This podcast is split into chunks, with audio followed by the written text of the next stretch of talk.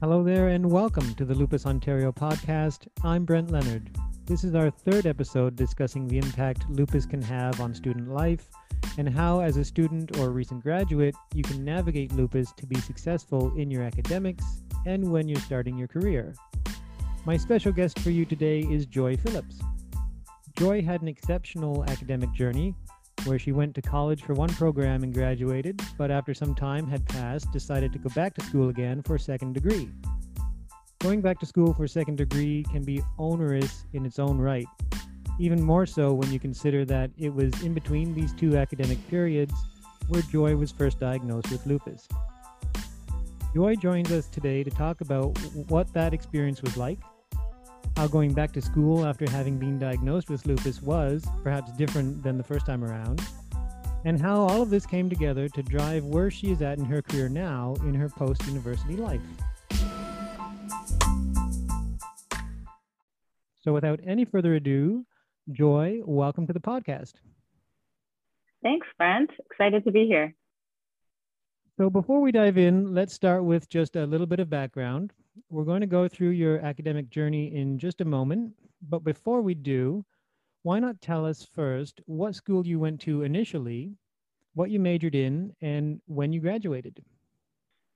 Yeah, so initially I went to a school called the Randolph. It was called the Randolph Academy for the Performing Arts, and now I believe it's called Randolph College for the Performing Arts. So it's now a recognized college in Ontario. It's based in Toronto, and they have one post-secondary program, which is the triple threat program for musical theater. So that is what I came to Toronto to study. I grew up in PEI, so I came all the way from PEI right after high school, and I did musical theater. Uh, that program lasted two years, and yeah. Okay, and how about for part two of your academic life? Could you tell us what school you went to and what you studied? So, part two, I went to the University of Toronto. I graduated in tw- June 2019. I studied human biology and bioethics. That's quite a change. Fantastic. Okay, so I'm sure we're going to talk about why you went back to school for a second time to study biology and bioethics. But before we get there, let's back up a little bit. And can you tell us when you were first diagnosed with lupus what the lead up to the diagnosis was like for you and maybe your family in terms of symptoms and daily life, and take us through what that diagnosis was like for you and how maybe you found that the student experience changed with your diagnosis compared to when you went through for your first degree without having a lupus diagnosis. That's a great question.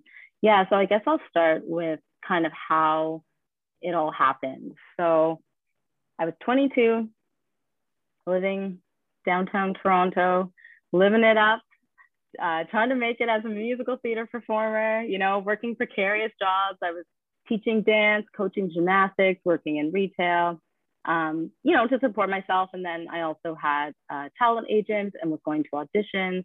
So that was kind of my lifestyle. It was very, very free, and I was still very young and kind of finding finding my roots. And all of a sudden, I I woke up one day and had, you know, just kind of sore uh, and stiff wrists. And I thought, oh, that's kind of strange. Um, but I didn't think too much of it because it was very mild.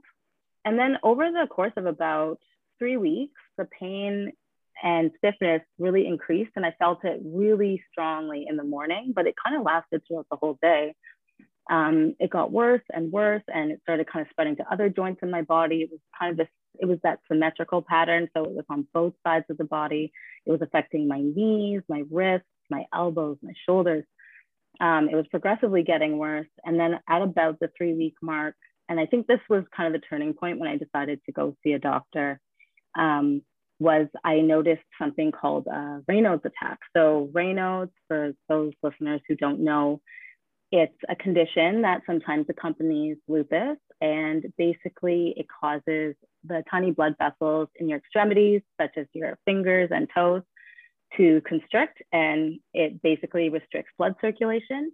And so, so my fingers, I, it was in the winter, so I went outside and uh, my hands were exposed to the cold, and all of a sudden my fingertips just turned white, and I thought, "Ooh, that's not that's not that's not right. Something, something's off. So that was sort of the beginning of it that I did go see a, a doctor. At the time, I didn't even have a family doctor. And so I just went to a walk-in clinic downtown Toronto.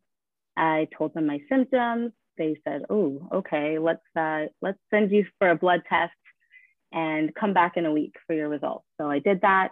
Um, meanwhile, the symptoms were getting worse and worse.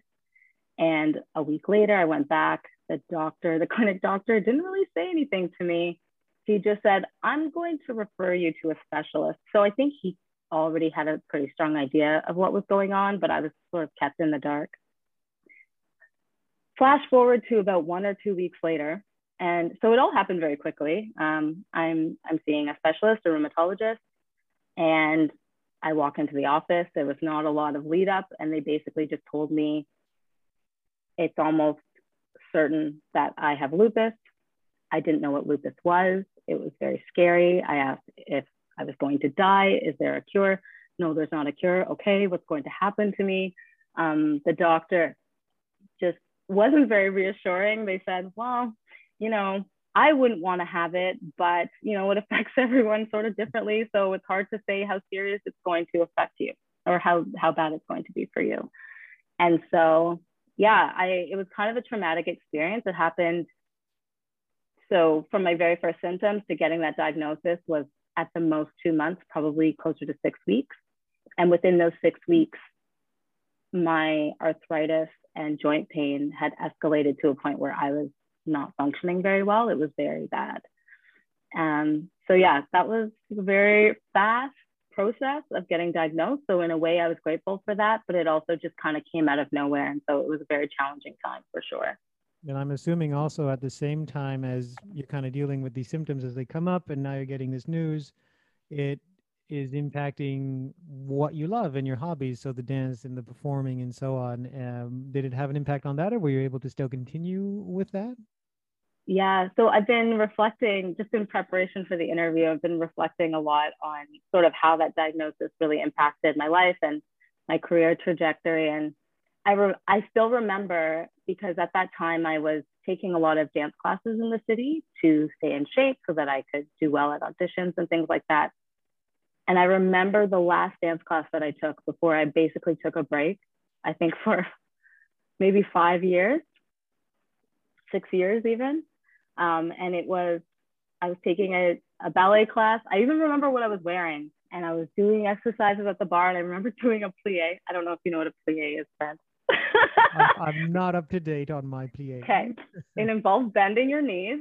And I remember my knees were just so bad at that point. And this was really early on. This was about a month, a couple months into having experienced my first symptoms. So it was still pretty new and I couldn't I couldn't even bend my knees like I was just in so much pain and I kind of this terrifying thought just sort of dawned on me I, I can't do this right now I can't dance um, and so I had to kind of put that on the back burner for a while but what I did instead because I do have a background in singing acting and dancing I sort of pivoted my career goal, goals at that point so moved away from musical theater performance and dance and moved more into singing and songwriting. So still getting that performance aspect, but it was something that I could do uh, physically. It was something that I was able to do for several years before I went back to school. You mentioned that the specialist who saw you initially uh, perhaps wasn't the warm and fuzzy type of doctor and, and was straight to the point and didn't give you mm-hmm. a whole lot of information. Do you have any insights in terms of finding that doctor that that finally fits with you and who's perhaps helping you now? Do you have any insights on that? Yeah, definitely. I mean, I feel so fortunate um, that I do live in a big city where I sort of have the luxury, I would say, of requesting a different rheumatologist. Um, and unfortunately, I did have some sort of negative experiences in the first couple of years of having lupus with uh, actually two different rheumatologists I saw before I have the current one that I have now.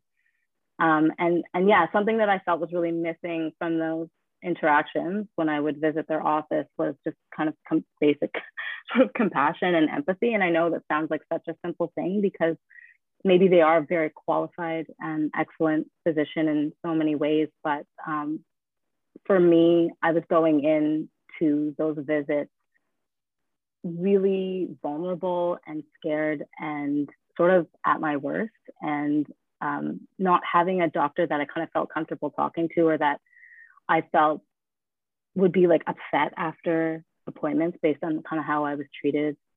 For me, it was really important to find a healthcare provider or rheumatologist specifically that, you know, treated me with a compassion and was kind so that I felt comfortable sort of communicating my needs with them. And so I'm really lucky that I do have that now. It can make a huge difference if you have doesn't have to be a, a good relationship with your doctor or a close one, but you have to be able to trust them to the point where you can be honest about things because let's face it if you're going to see a doctor you think there's a problem and you're not going to want that to be advertised to just anybody you need to feel comfortable sharing whatever details happen to be of issue mm-hmm. with this person so it can make a huge impact on uh, how willing you are to kind of bring issues to the fore and mm-hmm. and really be open and and kind of be your own advocate in that moment for your own care so it, it's really important to have that relationship and if you can't find it right away you know hopefully you can eventually and it sometimes is something that develops just with time but it's really mm-hmm. great that you were able to find that and and now you're in a, a much better place um, at least with the relationship with your your practitioner and rheumatologist mm-hmm. if we kind of take all of that into consideration the symptoms and mm. just the stress that you were going through in this period if you kind of take that on one side and then you reflect back to when you were in school the first time for performing arts what was life like then versus now obviously now it's a lot more stressful you've got a lot more questions about your health and what it all means Mm-hmm. But can you kind of contrast that with what it was like going to school back then and then kind of bring us to going back to U of T? Oh my goodness. Okay. So it's really, Brent, it's very hard to compare the two just because there were so many things that were different, not just that my health situation was completely a new factor now. Um, so the school that I went to was a fine arts college. So just the whole atmosphere, um, the program itself was so different. Um, and so that was one thing. Um, for example, a typical day in my musical theater program at Randolph was getting up, dance class at 8 a.m., then acting class where we would, you know, like roll around on the floor and like do all these like cool exercises. And then we'd be like reading plays and doing scene study in the evening. Totally different. U of T and the Randolph Academy are just kind of two like opposite environments. Um, U of T is an excellent, excellent university, but it is a very traditional university. So, you know, it's those lecture, big lecture, big lecture halls, you know, tests at the testing center, like just a very different environment. And in a way, for me, it was harder. The program itself was harder. Maybe it wouldn't be for other people, but I found it, it was just demanded a lot of me in a way that the other program didn't. Also, when I went to the Randolph Academy, I was 18 years old. When I went to U of T, I was 27. So this was almost 10 years later. I went back as a mature student. I was married. I had so much like life experience at that point. I'd lived so much. So that was different too. I think I brought a lot more maturity when I went to U of T. I, it came with a lot more maturity and I was there in a way a lot more focused. I was there to study, to learn, to get good grades. Whereas with my experience at Randolph, perhaps because of my age, I was really there to kind of have fun, explore, find myself. It was very different. I hope that answers the question. But with respect yeah. to the health piece, yeah, I definitely knew that I had more limitations when I was at U of T. I definitely felt that. Whereas when I was at Randolph studying theater, you know, I could go out the night before a full day of classes and just push through and be fine. at least I thought I was fine. I don't, I don't know. Maybe it affected my performance, but I didn't think so at the time. But at, at U of T, I just knew I had I had to set boundaries for myself, or I wasn't going to be able to kind of get through a week or get through a semester and sort of get those grades that I wanted. So I really had to pace myself. So that was something um, that was very different for me. Was just having to be a lot more self-disciplined and mindful about sort of how I was using my time, where I was at, where I was expending my en- energy. It sounds like a really tremendous period of personal growth through a whole host of different modalities. You went to school, you got married, you got a diagnosis, you went to a different school for something completely different as well. Yeah. And all of that, there's a lot that goes with a lot with all of that. Mm-hmm. Um, but if we look at when you went to U of T, did you know at that time that you wanted to study biology and bioethics? And do you know why you wanted to make that pivot? Yes and no. So basically, I decided to go back to school because I was at a point in my life where it was becoming very difficult to support myself as an artist. And the work that I was doing outside of my work, my artistic endeavors, was basically bartending and things that I was doing to make money and support myself. But it was really hard on my health. It was physically hard on my body. And it was becoming not really a sustainable situation. Um, and so I made the very difficult decision to kind of give up something that I really loved to go back to school. It was it was a challenging time in my life, and I felt like part of me kind of felt like I had to do it. I had to go back. I had to get a quote unquote grown up job. And so I actually started off, I did start off in bioethics because I knew I was very interested in that. But the major that I started off in was actually actuarial science, which is very different than biology. Um, I really liked math when I was in high school. And so I thought, hey, you know, I kind of researched what what was what were kind of the emerging fields to get into and i thought hey this sounds like a really cool profession. I'm going to try this. And so my first year at u of t you know i had to take economics i had to take stats i had to take calculus all these courses and i realized whoa this is not for me at all. And you know, my interest in health science and health research had really started kind of before I went back to school. I knew I was really passionate about health and learning more about how diseases work and things like that. But I think I never really seriously considered studying biology until I was kind of faced with a decision where I was, I was already at university. I knew I needed to kind of change my major. And this is really where my interests were. And so I didn't know exactly at the time what I was going to do with that degree, but I knew that I was really passionate about learning about biology and human disease. And so I just took that leap and I changed majors. I kind of changed paths a little bit. Even after my first year, I was still kind of figuring things out. Um, and I and I ended up just loving my program. Yeah. If you think back to the day you were diagnosed and the questions you had about lupus at that time, mm. did you, upon getting the diagnosis, kind of dive in and start doing your own research? And do you think maybe now looking back on it, was that kind of the gateway to bring you through to biology and bioethics that you've studied now?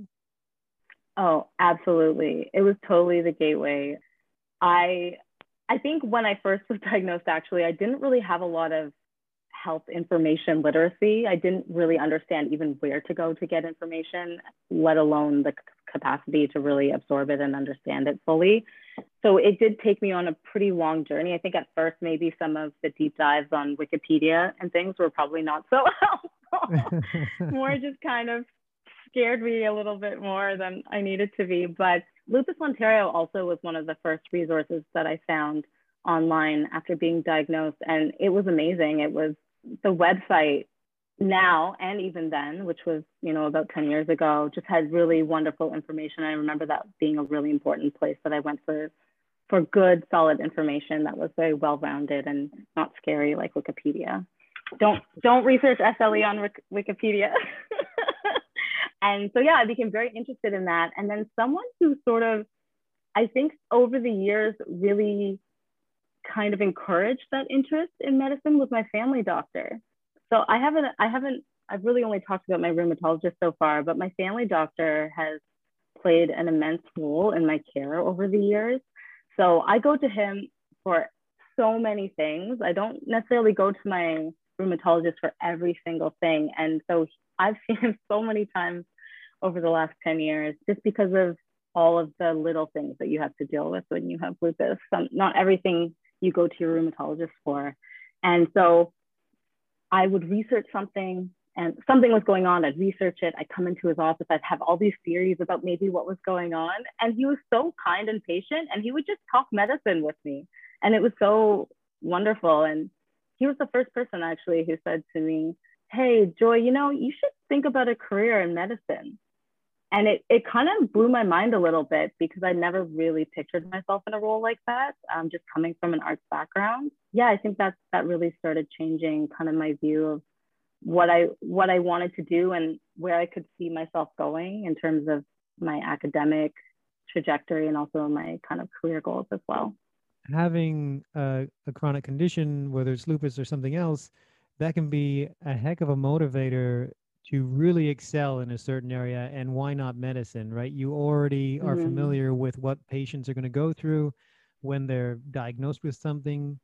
Uh, you know the journey what's going on in their mind and and how they're going to walk through it with physicians and other people that they meet through the entire process. So why not make something out of that diagnosis that that can really help benefit others? And i think this kind of segues nicely into my next question or at least i hope yeah. it does and that is so you went to U of T, you did biology, bioethics.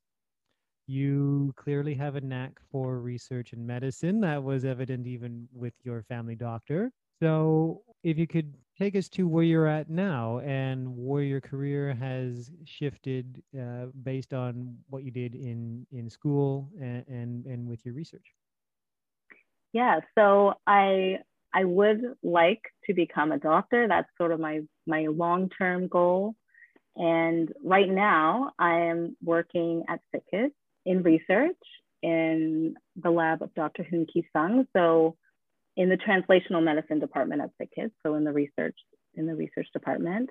And the work that we do, we study metabolism and fasting, obesity, things like that. It's a really interesting, it's really interesting the work that the lab does. And so I'm really fortunate that I've ended up there. I mean, if you had told me, you know, pre diagnosis that in 10 years I'd be working at a biology lab at Sick Kids Hospital, I don't think I would have believed you. But um, I really love the work that I do. I love being in research. Over the years, I've also done some clinical research as well. So that's where I'm at now, but I am uh, working towards getting into medical school and hopefully starting that journey as well. Do you think you would have gone down this path if you hadn't been diagnosed with lupus? No, I really don't think I would have.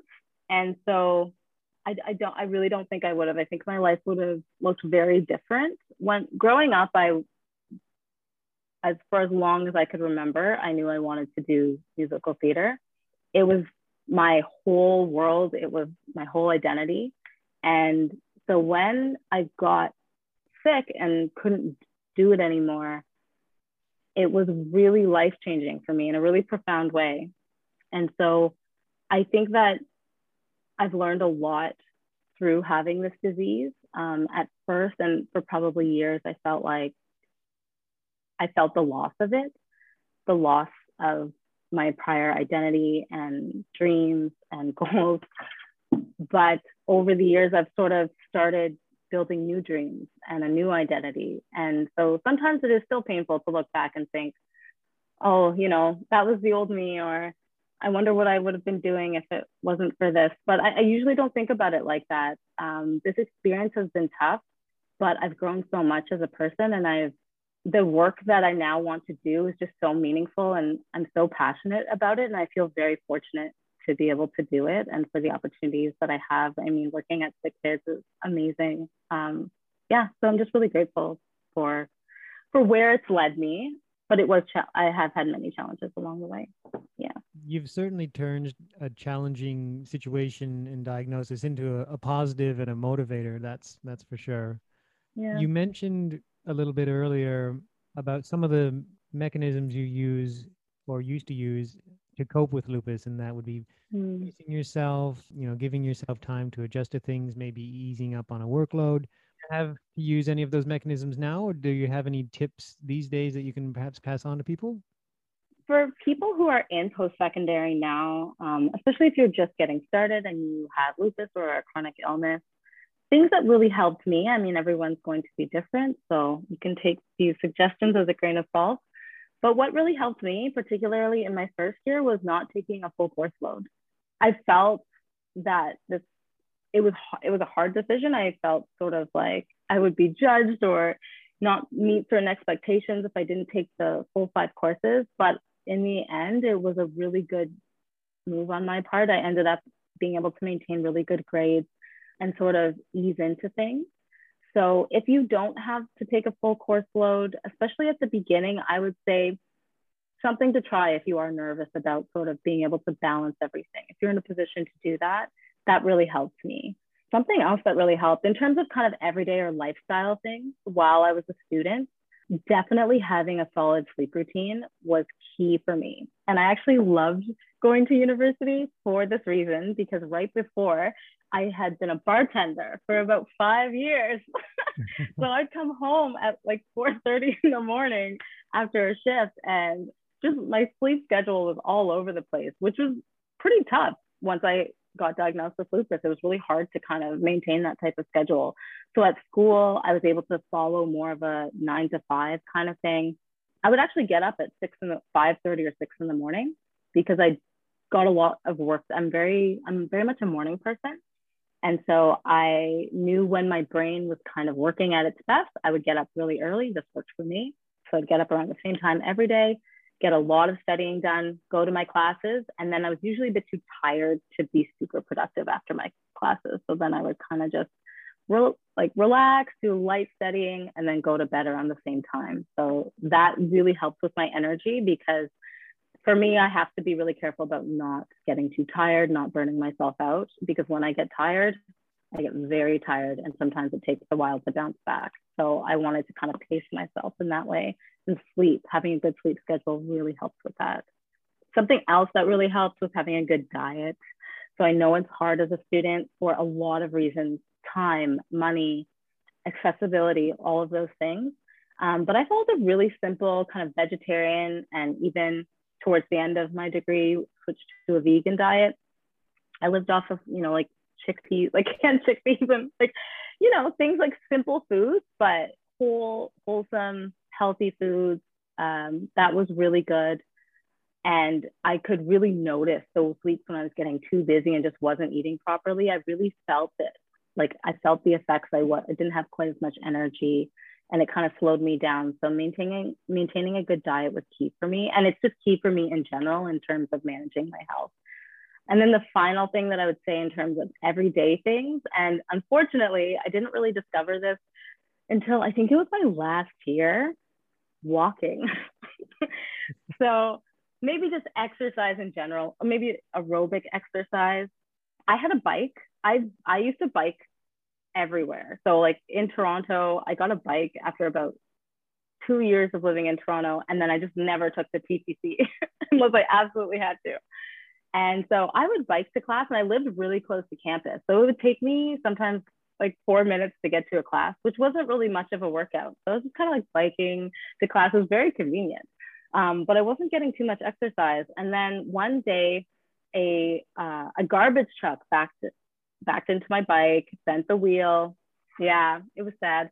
And so oh I had to, yeah. I had to like, no, I wasn't on it. I wasn't on it. Okay, oh, sorry. it was parked. it was parked. Probably important to make that clear. yes, let me be clear.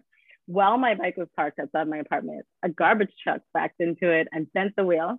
And I was really mad, but then I didn't have a bike for a while because I had to get it fixed and I was busy. So I put it off and I just started walking to class and it would be about, you know, 15 to 20 minutes each way. And all of a sudden, I noticed a huge difference in my mood, in my energy, uh, clarity. Like my mind was much more clear. I do get that brain fog that a lot of people with lupus talk about. So this really helped me with that challenge. And so walking was really good just for my mental health and physical health. Yeah. Absolutely. And like you say, it's good for your mental health. It can clear your mind. It can let you focus more. All of these things are good, whether you have Mhm. lupus or not, and you just want to have a healthy Mhm. lifestyle. I feel like these tips can be translated perfectly Yeah. to, to any situation. Yeah. And then some things too that just like going on that theme of what kind of helped me, uh, what kind of helped me manage throughout my undergraduate degree, I would say if you are if you're listening, you're undergraduate student at a university or a college, and you haven't signed up with access with their accessibility department, this is something that I highly recommend you at least consider. This helped me so much, and I know it's helped others. So for example, at U of T, we have a department called Accessibility Services. So I had an accessibility counselor, and she would meet with me, and we would talk about some of the supports that I needed just to for my academic success. And so I got a lot of help from them throughout the four years, and I honestly don't know. Um, it would have been a very different experience, I think, without that extra support. So this is something that, again, you know, I felt a little bit. I don't know if I at first I was hesitant to to accept the help because I thought, oh, like I'm not that, like I don't need that, you know. But I have I have a chronic illness, and I got I got the supports that I needed to succeed, and I'm really happy that I did it. So um, that's something I highly recommend as well. That's really good advice. It's so hard sometimes to ask for help, even though these services are there and that's what they're for. It's Mhm. it's tough to get over the fear of being stigmatized or Mm. being that person who's who's reaching out and you you kind of want to fly under the radar with everything rather Mhm. than advertise it sometimes. But you're right, these services exist at I I want to say every post-secondary institution, certainly a lot of them Mhm. They whether or not yeah. uh, they may go by different names, but I know I, I went to the University of Ottawa and they certainly have a fantastic student academic suc success center there. Uh, and they can Mhm. help you with anything. You don't have to have an illness in order to take advantage of, of their services. They can give you tips on how to Mhm. study uh, and even with student life. So they offer such a range of tips and, and assistance that it's a it's a shame sometimes when kind of the fear of stigmatization can can be that block. Yeah, and again, I think it also kind of it, I don't know if it's stigmatization necessarily.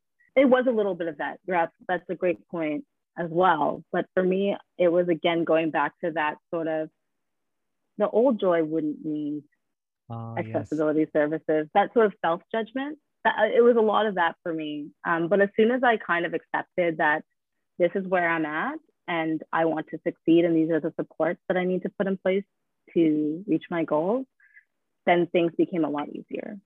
I hope that makes sense. Yeah. Oh, for sure. It absolutely does. And it's a good point because sometimes the pressure we put on ourselves, our, our own mental blocks almost, our own barriers and walls we put up to, that we think are protecting ourselves end up hurting us more than anything else. Mhm. So that's that's a really good Mhm. point as well. And it's if you're self-aware enough to realize that, then it's something that you can move move past and and get the assistance should you need it. Yeah. I do have one other question that I'm gonna kind of surprise you with, maybe, maybe. Okay. oh gosh. it, no, it's an easy one. It's an easy one. And Okay. all it is is so you mentioned you were really good, you liked math uh, back in the day, and you started taking the courses at U of T, and you discovered that math perhaps was no longer your forte, or at least not something that you really were passionate about.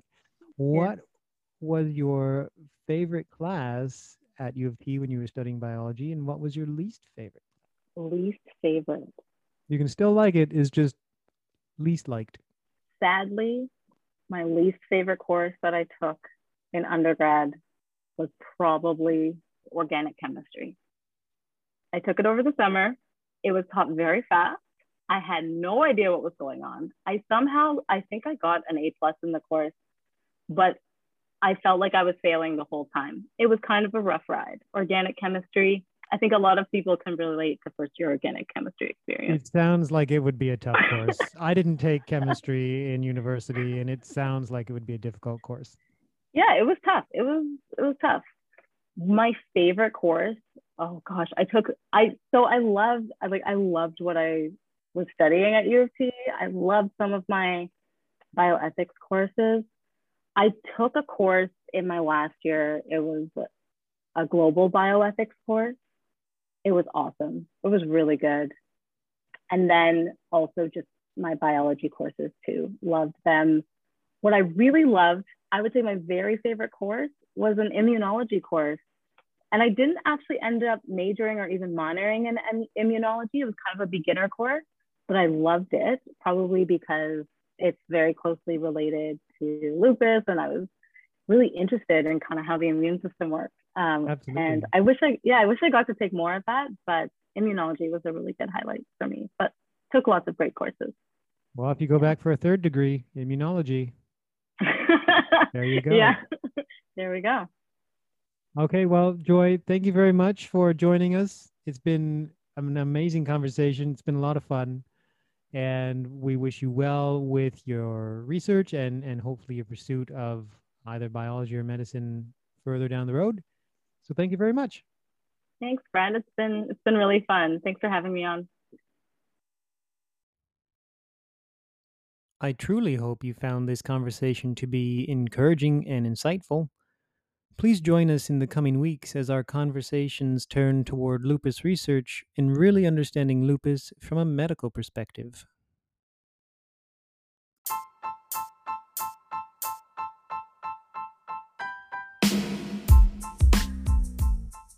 Thank you for listening. We love hearing your comments and suggestions. Please write to us at podcast at lupusontario.org.